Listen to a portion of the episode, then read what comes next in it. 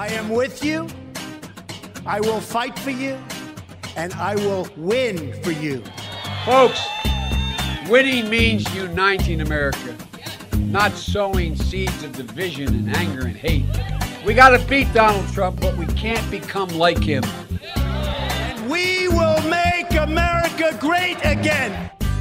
Vicepresident Mike Pence wordt meestal beschreven als een ja-knikker in de regering van president Donald Trump. Maar achter de schermen heeft Pence enorme invloed op het beleid. Dit is de Holland-Amerika-lijn en we gaan het vandaag hebben over welke rol de vicepresident zichzelf heeft aangemeten. Ik ben Victor Bak en in Washington zit correspondent Emiel Kossen. Hi Victor. Zo, vicepresident Mike Pence. We gaan hem in deze podcast helemaal uitlichten. En om te beginnen kijken we naar een van zijn bekendste uitspraken, namelijk ik ben christen, conservatief en republikein, maar wel in die volgorde. Hij was niet altijd een heel conservatief christelijk jongetje, hè? Ja, Pence groeide op in Columbus in de staat Indiana ehm, en hij was uh, onderdeel van een grote democratische katholieke familie. In 1980 stemde hij bijvoorbeeld niet op Ronald Reagan, maar op Jimmy Carter. Tijdens zijn uh, studententijd, Pence studeerde recht, zag hij het christelijke licht. Um, hij had een born-again ervaring en uh, ja, werd een evangelische christen. Um, eerst gaat hij nog aan de slag als advocaat, maar al snel um, noemt hij de politieke wereld zijn echte roeping. Wel opvallend dat hij dus eigenlijk alles waar zijn familie voor stond, namelijk katholiek en democraat, achter begint te laten. En dat gebeurt allemaal tijdens zijn studententijd. Ja, en dat is ook waar hij zijn uh, vrouw ontmoet. Uh, Karen Pence, um, ook een zeer christelijke vrouw. En die twee uh, die worden onafscheidelijk van elkaar. Pence noemt zijn vrouw moeder bijvoorbeeld. Um, en ja, die twee die, um, die versterken elkaars geloof. En dat schijnt een van de redenen te zijn waarom Pence nu zo'n ja, zo'n zo'n strenggelovige evangelische christen is. Na zijn studie werkte hij inderdaad nog even als advocaat, maar al snel wilde hij de politiek in. Zijn eerste poging doet hij in 1988, maar dat was weinig succesvol, hè? Ja, vlak nadat hij um, eigenlijk uh, afgestudeerd is, probeert hij al een, een, plek in het congres te veroveren. Hij is nog geen 30 als hij het opneemt tegen een democraat. Dat gaat niet zo best. Um, hij krijgt heel veel kritiek uh, omdat hij campagnefondsen blijkt te gebruiken om zijn eigen hypotheek mee te betalen. En um, ja, twee keer achter elkaar verliest hij kansloos. Daarmee lijkt zijn politieke carrière al vroeg ten einde te komen, maar hij krijgt een reddingsboei, een radioshow die hij in de jaren 90 uh, gaat presenteren. En het is eigenlijk ja, in die radioshow dat Pence zich ontwikkelt tot de conservatieve man uh, die we nu kennen. Laten we er even naar luisteren. Mike Pence.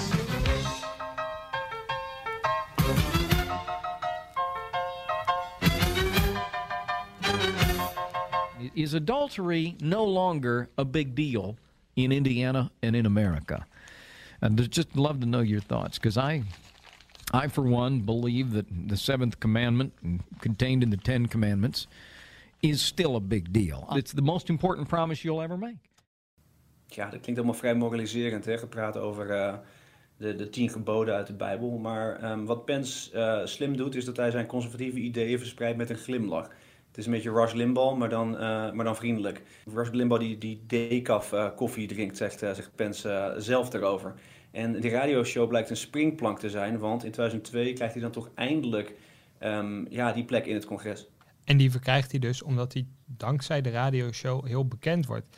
Je zei al, hij is een soort Rush Limbaugh, een andere bekende radiopresentator. En wat mij opvalt is dat Pence uh, ook in dit fragment aanslaat op een soort gevoel uh, dat onder Republikeinen heel populair werd in de jaren 90. Namelijk dat de christelijke normen en waarden echt aan het verdwijnen waren in de Amerikaanse maatschappij. Het Lewinsky-schandaal van president Bill Clinton was daar natuurlijk een onderdeel van. Is dat nou wat hem uiteindelijk ook in het congres brengt? Ja, dat, heb je wel een punt. Het lijkt eigenlijk een beetje op hoe George W. Bush uiteindelijk uh, president werd als, um, ja, als empathische christen. Het is een beetje een mix van aan de ene kant uh, zalvende woorden over het christendom, waar, waar eigenlijk iedereen wel achter kan staan. En aan de andere kant een, een, roep om aandacht dat inderdaad christelijke waarden in Amerika onder vuur liggen. En dat zie je ook als uh, Pence in het congres terechtkomt. Um, eigenlijk zijn belangrijkste onderwerp is abortus. Hij probeert abortusrecht in te perken. Um, hij krijgt heel veel aandacht voor zijn plannen, komt niet zo heel ver. En uiteindelijk, als hij weer het congres uitgaat, um, vindt iedereen hem, ondanks zijn radicale plannen, toch best wel vriendelijk. En dat is typerend voor, voor hoe Pence te werk gaat. Pence blijft zo'n tien jaar als congreslid aan in Washington DC. En dan besluit hij het hogerop te zoeken.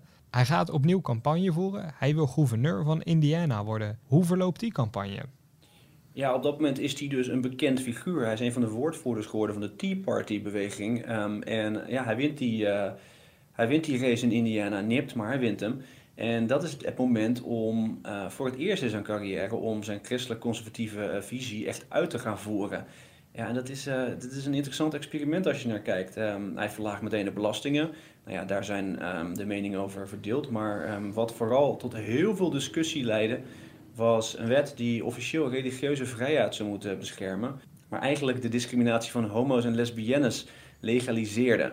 Uh, misschien herinner je de kwestie nog. Het kwam neer op de vraag of een bakker nee mag zeggen tegen een homoseksueel koppel dat, uh, ja, dat een taart wil hebben. Uiteindelijk keert de publieke opinie zich wel tegen Pence in deze kwestie. Ook onder druk van grote bedrijven die dreigen de staat te verlaten. Hoe gaat Pence uiteindelijk om met die kwestie? Ja, inderdaad, er komt een enorme storm aan kritiek op Pence af. Een boycott van bedrijven. Uh, maar hij krijgt keer op keer de vraag bij elke journalist die hem maar uh, spreekt. En Pence komt niet goed uit zijn woorden erbij. Die weet niet goed hoe hij ja, die wet moet verdedigen. En tegelijkertijd moet zeggen dat hij um, discriminatie van, van, van een groep niet uh, ja, niet oké vindt. Uiteindelijk besluit Pence uh, een nieuwe wet ondertekenen die, um, ja, die een stuk minder uh, streng geformuleerd is. En daarmee maakt hij eigenlijk iedereen boos. Um, zijn eigen conservatieve aanhangers zijn niet blij meer met de wet en ja, de meer progressieve stemmen zijn nog steeds niet tevreden. En in de maanden na die kwestie um, duikelt de populariteit van Pence met tientallen procenten. En eigenlijk heeft hij geluk dat Donald Trump in 2016 bij hem op de stoep staat. Een onverwachte keus eigenlijk van Trump. Want Pence zit midden in de grootste crisis van zijn gouverneurschap. Zijn populariteit duikelt. Wat brengt de toenmalige presidentskandidaat Donald Trump uiteindelijk bij Mike Pence? Nou ja, Trump was natuurlijk een gigantische outsider. Um, en het is nu uh, lastig voor te stellen, maar een heel groot van de Republikeinse partij zat helemaal niet te wachten op een president Trump zagen we tijdens de voorverkiezingen. Uiteindelijk uh, werd Trump natuurlijk die kandidaat. En moest hij ervoor zorgen dat de conservatieve vleugel van de Republikeinen ja, uh, zich geen grote zorgen zou maken over Trump. En uh, Mike Pence was een manier om, om een deel van die zorgen weg te halen. Want we zeiden het al, Pence die was onderdeel van de Tea Party-beweging, die in 2010 heel populair werd onder Republikeinen met grote en felle kritiek op president Obama. Tijdens de voorverkiezingen in 2016 steunt Pence ook Ted Cruz, een ander kopstuk van de Tea Party-beweging. Trump probeert dus de radicalere republikeinen of de heel strikte republikeinen aan zich te binden. En dat lukt hem ook. Ja, op dat moment waren dat niet eens meer, ja, voor ons misschien hele strikte republikeinen. Um, maar de, de, ja, de Tea Movement was een, een heel groot blok binnen de Republikeinse Partij. Um, en dus was het logisch dat, dat Trump um, ja, daar banden mee probeerde te leggen. Dat lukt inderdaad. Als je kijkt naar hoeveel evangelische christenen op Trump stemden, ja, dat, dat zijn recordaantallen. En dat komt natuurlijk niet door Trump omdat hij zo'n goede christen is. Dat komt door Mike Pence. Die als evangelische christen een, uh, ja, een baken van rust is voor, uh, voor, voor die kiezers. Er is een andere groep die erg blij was met Pence, conservatieve miljardairs. Die Pence gedurende zijn gehele campagne uh, hebben gefinancierd. Um, en die nu dus een inside man hebben in het Witte Huis. Bijvoorbeeld de Koch brothers. Twee um, libertariërs die extreem veel geld hebben en dat allemaal inzetten om de politiek te beïnvloeden. Trump en Pence zijn echt twee uitersten. Heeft Pence eigenlijk nooit getwijfeld of hij dit wel wilde? Ja, het is eigenlijk bijna een comedy duo hè, als je erover nadenkt. Je hebt aan de ene kant uh, een New Yorkse zakenman, een Bruske zakenman. Aan de andere kant een christelijke pastoor uit, uit Indiana. Um, ja, Pence heeft getwijfeld, maar zijn vrienden beschrijven hem als uiterst berekenend, uiterst ambitieus. En ja, hij wist donders goed dat dit een van de enige uh, momenten was voor hem om uh, ja, om in het Witte Huis te komen, zeker door al die problemen. Um, Trump heeft ook getwijfeld. Um, die zag, uh, toen hij um, uiteindelijk een keuze moest maken voor uh, vicepresident, kreeg hij de bankrekeninggegevens uh, te zien van Pence. Ja, en daar bleek uit dat, uh, dat Pence maar 15.000 dollar op dat moment had op zijn bankrekening. Ja, daar vond Trump helemaal niks. Dat kon eigenlijk niet. En ja, naar het schijnt heeft hij toen nog overwogen om Chris Christie als, als vicepresident te kiezen. Maar ja, zijn adviseurs hebben hem uiteindelijk hebben hem uiteindelijk weten, weten om te praten. Maar nee, er was twijfel aan beide kanten. De grootste twijfel bij Mike Pence ontstond na het schandaal rondom de Access Hollywood tape. Daarin zegt Trump dat je vrouwen bij een kruis mag grijpen. Pence als strenge christen kan echt niet met die uitspraak overweg. Hij is er volgens mij ook boos om. Hij verdwijnt een soort van 24 uur lang van de radar. De Trump-campagne weet niet waar de vicepresident is. Die heeft allerlei belangrijke afspraken ook afgezegd. Er is zelfs even twijfel of Trump nog wel presidentskandidaat kan blijven. En vooral bij Pence wil ik wel door als de vicepresidentskandidaat van Trump. Uiteindelijk besluit hij om door te gaan. Het schijnt vooral Karen, zijn vrouw, te zijn geweest, die heel erg boos was. Um, uiteindelijk besluiten de twee, na dus inderdaad een soort van isolatieperiode, besluiten om een brief te schrijven naar Trump. Waarin ze eh, hem oproepen om toch vooral heel veel te gaan bidden. Trump geeft daar gehoor aan en uiteindelijk winnen ze nog ook. Hoe is de relatie nu tussen de twee, nu ze president en vicepresident zijn? Nou ja, het feit dat Pence er nog zit is natuurlijk een, uh, een belangrijk teken dat het, uh, dat het redelijk goed gaat uh, tussen de twee. Dat er een, verstandhouding is. Maar um, nog steeds is er die gekke, die gekke band. Trump maakt meer dan eens grappen over het diepe geloof van Pence. hij zou schertsend hebben gevraagd aan bezoekers of ze hebben moeten bidden voordat ze Pence kantoor in mochten. Um, en tijdens een, een, vergadering in 2017 maakte Trump de grap dat Pence het liefst alle homo's zou willen ophangen. Maar tegelijkertijd weet Trump donders goed wat hij aan Pence heeft. Want Pence blijkt een echte steunpilaar van de president en zijn beleid te zijn. Ja, ondanks de verschillen tussen de, tussen de twee um, is hij toch wel publiekelijk verworden tot Trumps vaste en meest loyale verdediger. Het maakt eigenlijk niet uit waar het over gaat. Um, Pence bekritiseert de president nooit. Niet naar buiten toe en voor zover we weten ook niet intern. En dat is, um, dat is vrijwel, ja, er is geen minister of adviseur die dat kan zeggen. Of het nou de aanpak is van het coronavirus, impeachment, het Mueller-onderzoek. Uh, Pence staat er steeds weer om de president te verdedigen. En dat heeft hem ook geholpen om, om Trumps vertrouwen te winnen, om juist ook op het, uh, op het gebied van beleid invloed te hebben. Want hij neemt allerlei dus grappen voor lief bijvoorbeeld, die Trump over hem maakt. Waarom neemt hij daar allemaal genoegen mee? Nou ja, achter de schermen neemt zijn invloed alleen maar toe. Um, Pence snapt Washington, Trump niet. Um, Pence weet hoe hij moet onderhandelen met het congres. Hij kent heel veel politici. En um, dus ziet Pence uh, kans om zijn, um, ja, om zijn stempel te drukken op deze regering. Meteen na Trumps overwinning werd hij het hoofd uh, van het transitieteam bijvoorbeeld. Waardoor hij een grote rol had wie er in de regering uh, terecht zou komen. Heel veel traditionele conservatieven, van Betsy DeVos tot Mike Pompeo, zijn vrienden van Pence en werden er mede dankzij die relatie neergezet. Naast die poppetjes die dankzij Pence worden benoemd, waar zien we nog meer de, de, de hand van Pence in? Nou ja, door die poppetjes uh, wordt het beleid natuurlijk beïnvloed. En ja, je kan echt wel stellen dat heel veel van Trumps meest populistische plannen niet zijn doorgegaan. Deels dankzij de invloed van Pence. Um, Trump beloofde natuurlijk te strijden tegen lobbyisten in Washington. Nou ja, dat is niet gebeurd. Hij zou een einde maken aan groot geld in de politiek. Is ook niet gebeurd. Het tegenovergestelde is waar. Um, er zitten wel tientallen vrienden van de Koch brothers momenteel in het Witte Huis. En daar heeft Pence een, een rol bij gespeeld. Wat er wel is gebeurd, werd allemaal wel gesteund door de vicepresident. Um, denk aan het verplaatsen van de Amerikaanse ambassade in Israël van Tel Aviv naar Jeruzalem. Dat was een van de grootste, um, ja, de grootste doelen van Pence. Er zijn strenge regels op abortus. Um, er is een belastingverlaging in 2017 doorgevoerd, die uiteindelijk vooral uh, bedrijven hielp. Ja, en dat vinden Pence zijn miljardairsvriendjes natuurlijk uh, uh, geweldig.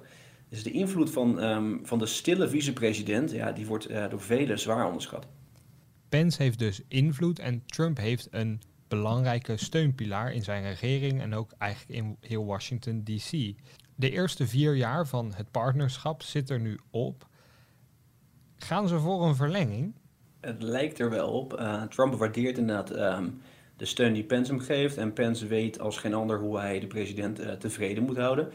Maar um, er zijn wel een aantal factoren die, um, die, uh, ja, die deze situatie kunnen veranderen. Als je nu kijkt naar de peilingen bijvoorbeeld, uh, die brengen veel slecht nieuws voor Trump. Uh, te midden van het coronavirus, sociale onrust, Black Lives Matter. En um, ja, als hij het gevoel heeft dat hij zaken moet opschudden om een betere kans te maken, dan zou uiteindelijk Mike Pence zijn positie toch onder druk komen te staan. Maar heeft Trump echt alternatieven? Want als je Pence eruit zet, dan verlies je misschien wat steun bij die evangelische christenen. En wat hou je ervoor in de plaats? Ja, zoals we hebben gezien de afgelopen vier jaar heeft Trump vooral heel veel republikeinen boos gemaakt. en uh, tegen hem in het harnas gejaagd. En het is maar de vraag of er iemand is die, um, die uh, de waarde heeft van Pence en het ook nog met, uh, met Trump kan vinden. Je noemde Pence als heel ambitieus, iemand die alles overdenkt. Heeft hij dan zelf eigenlijk plannen? Nou ja, hij zegt um, uh, niet alleen dat het zijn roeping om de politiek in te gaan, maar ook om uiteindelijk president te worden. Um, als Trump uiteindelijk weggaat um, en Pence bijvoorbeeld uh, president-kandidaat zou worden, ja, het is maar de vraag of, dit, of deze jaren me gaan helpen om vicepresident te zijn in een van de meest polariserende, explosieve regeringen uit de Amerikaanse historie. Dat is koffie te kijken, dat is lastig. Hij zou het zelf graag willen. Maar um, ja, een, een, politicus als Nikki Haley, die, die gaat een hele andere, andere weg op. Die probeert zichzelf, uh, die probeert het afstand te houden met, met Trump. En dat lijkt een manier te zijn om ja, over een x aantal jaar uh, weer de politiek in te stappen. En een soort van met een schone lei die partij te hervormen. En um, ja, dat kan Pence niet meer doen. The president, as you know, has been tweeting today about Puerto Rico. As we sit here testifying, the president is attacking you on Twitter. Twitter is a wonderful thing for me because I get the word out. COVID 19, the China virus, death rate plunges from peak in US. A tenfold decrease in mortality. We have the lowest mortality rate in the world. The fake news should be reporting these most important of facts, but they don't. Verbaast me wel die positieve toon van president Trump in deze tweet. Want als ik zo naar de cijfers kijk en de verhalen hoor, krijg ik niet het idee dat het echt goed gaat daar. Nou nee, niet voor niets laat de Europese Unie voorlopig ook geen Amerikaanse toeristen binnen. Uh, maar wat we zien momenteel is een beetje een dubbel beeld. Aan de ene kant gaat het uh, goed in veel staten waar het coronavirus eerst hard toesloeg. Uh, New Jersey, New York, Washington ook. Um, en het dodental gaat steeds verder omlaag. Daar heeft Trump een punt. Maar het dodental is ook een getal dat uh, ja, heel veel vertraging heeft. En um, omdat het aantal coronagevallen in veel zuidelijke staten juist heel sterk aan het stijgen is, kan het aantal doden uiteindelijk ook hard gaan stijgen. Want in die zuidelijke staten is het coronavirus zich echt flink aan het verspreiden. Ja, het gaat vooral om staten als uh, Texas, Arizona, um, Florida, maar ook Californië. Waar uh, nu steeds achtereen uh, recordaantallen coronagevallen worden gemeld. Tussen die staten zijn onderling ook grote verschillen. Bijvoorbeeld California heeft vrij lang een lockdown vastgehouden, terwijl Florida al heel vroeg versoepeld. Toch maken al die staten zich nu weer ontzettend veel zorgen. In California is weer een soort nieuwe lockdown van kracht. Um, in Texas zijn mondkapjes ook verplicht gesteld, begreep ik. Het virus is echt nog niet weg daar, hè? Nee, we zitten nog midden in de eerste golf, uh, zei um, dokter Anthony Fauci uh, deze week. Je hebt gelijk. Um, de, de situatie in Californië is, is, um, is opvallend. Daar hebben ze gewoon een lockdown. Die, daar is nog steeds een lockdown. En toch gaat het aantal gevallen daar omhoog. In het zuiden is er een wat meer logische uitleg voor um, het aantal gevallen. Deze staten gingen maar heel kort op slot, maar een paar weken in het geval van Texas bijvoorbeeld, omdat er helemaal niet zo heel veel gevallen waren in de eerste maanden van de coronacrisis. nu zijn die staten weer open gegaan en ja, dit is eigenlijk pas het moment dat het virus zich daar echt verspreidt. En dat is dus een heel vervelend moment, omdat alles gewoon open is. Bars zijn open, restaurants zijn open, et cetera, et cetera. Um, ja, en daarom gaat het zich nu zo snel verspreiden. Toch schrijft Trump in zijn tweet dat er ook wel positief nieuws is, namelijk dat de dodelijkheid van het virus afneemt omdat het sterftecijfer daalt. Heeft de president daar gelijk in? Het aantal coronagevallen gaat omhoog, maar in veel van deze staten waar we het net over hadden, um, is, het, uh, is de leeftijd, de gemiddelde leeftijd van de zieken uh, omlaag gegaan belangrijk, want um, ja, hoe jonger je bent, hoe lager de kans dat je in het ziekenhuis terechtkomt uh, of ernstig ziek wordt. Dus gaat, het, um, ja, dus gaat de dodelijkheid van het virus dan ook omlaag in de cijfers. Het, het, is, het is lastig om naar die getallen te kijken. In Texas liggen nu bijvoorbeeld bijna 9000 mensen in het ziekenhuis. Dat is een verdubbeling in twee weken tijd. En dus hebben we het er allemaal over. Tegelijkertijd zijn er nog steeds uh, eh, 12.000 bedden over. Dus het gaat slecht in Texas, maar het is heel erg de vraag hoe het zich gaat verlopen de komende weken om te zien of er echt, uh, ja, hoe nijpend die situatie gaat worden. En um, ja, op dit moment kan Trump dus nog wijzen naar die positieve cijfers. En het is de vraag of dat over een paar weken nog steeds zo is. Het klinkt een beetje als Nederland in uh, pak een beetje begin april, eind maart. Toen zagen we ook flinke toenames, vreesden voor code zwart op onze intensive care, een tekort aan, uh, aan bedden. Eigenlijk staan sommige staten in de VS een beetje waar Nederland stond in die fase. Dat klopt, alleen is het de vraag of, uh, of, ja, of die staten het zo serieus nemen als, als dat Nederland het deed. Want um, ja, in Texas zijn nu maskers verplicht en, en mogen bars niet meer open, maar voor de rest gaat het leven gewoon door. Dus het is ook een testcase om te zien um, ja, hoe snel dat virus zich verspreidt als er niet zo heel veel uh, beperkingen worden opgelegd. En wat probeert Trump daaraan te doen? Probeert hij die staten te helpen of laat hij het vooral die staten het zelf uitzoeken? Ja, dat laatste eigenlijk. Um, de hele coronacrisis hebben we al gezien dat het Witte Huis vrijwel geen leiding geeft, heel veel zegt um, of heel veel macht in de, in de hand van staten legt. En dat is nu ook zeker het geval. Um, tegelijkertijd geeft Trump een, een, zelf een beeld af van dat het coronavirus uh, niet zo heel serieus hoeft te worden genomen. Um, hij houdt grote evenementen, recht voor Mount Rushmore rond, uh, rond 4th of July. waarbij niet wordt gekeken naar social distancing, waar geen afstand wordt gehouden. Maskers zijn, ja, zijn niet toegestaan in het Witte Huis. Uh, ja, dat soort zaken zorgen natuurlijk voor dat de beeldvorming rond het coronavirus wordt beïnvloed. Maar um, ja, van, van landelijk beleid is eigenlijk vrijwel geen sprake. Tot slot, verwacht je dat daar nog iets aan gaat veranderen? Gaat Trump de touwtjes strakker in de handen nemen? Zou ik niet op wachten, nee. Um, het is wel interessant om te kijken wat er gebeurt met Florida. Um, want dat is de plek waar uh, Trump zijn conventie wil gaan houden. En uh, juist Jacksonville, de stad die daarvoor uitgekozen is, um, ja, daar gaat het aantal coronagevallen hard omhoog. En um, ja, dus moet Trump daar misschien wel wat over gaan zeggen. Want anders komt zijn eigen ja, partijfeestje in gevaar. Het coronavirus houdt de Verenigde Staten voorlopig dus nog even in de greep. Voor nu was dit de Holland-Amerika-lijn. Hartelijk dank voor het luisteren en graag tot de volgende keer.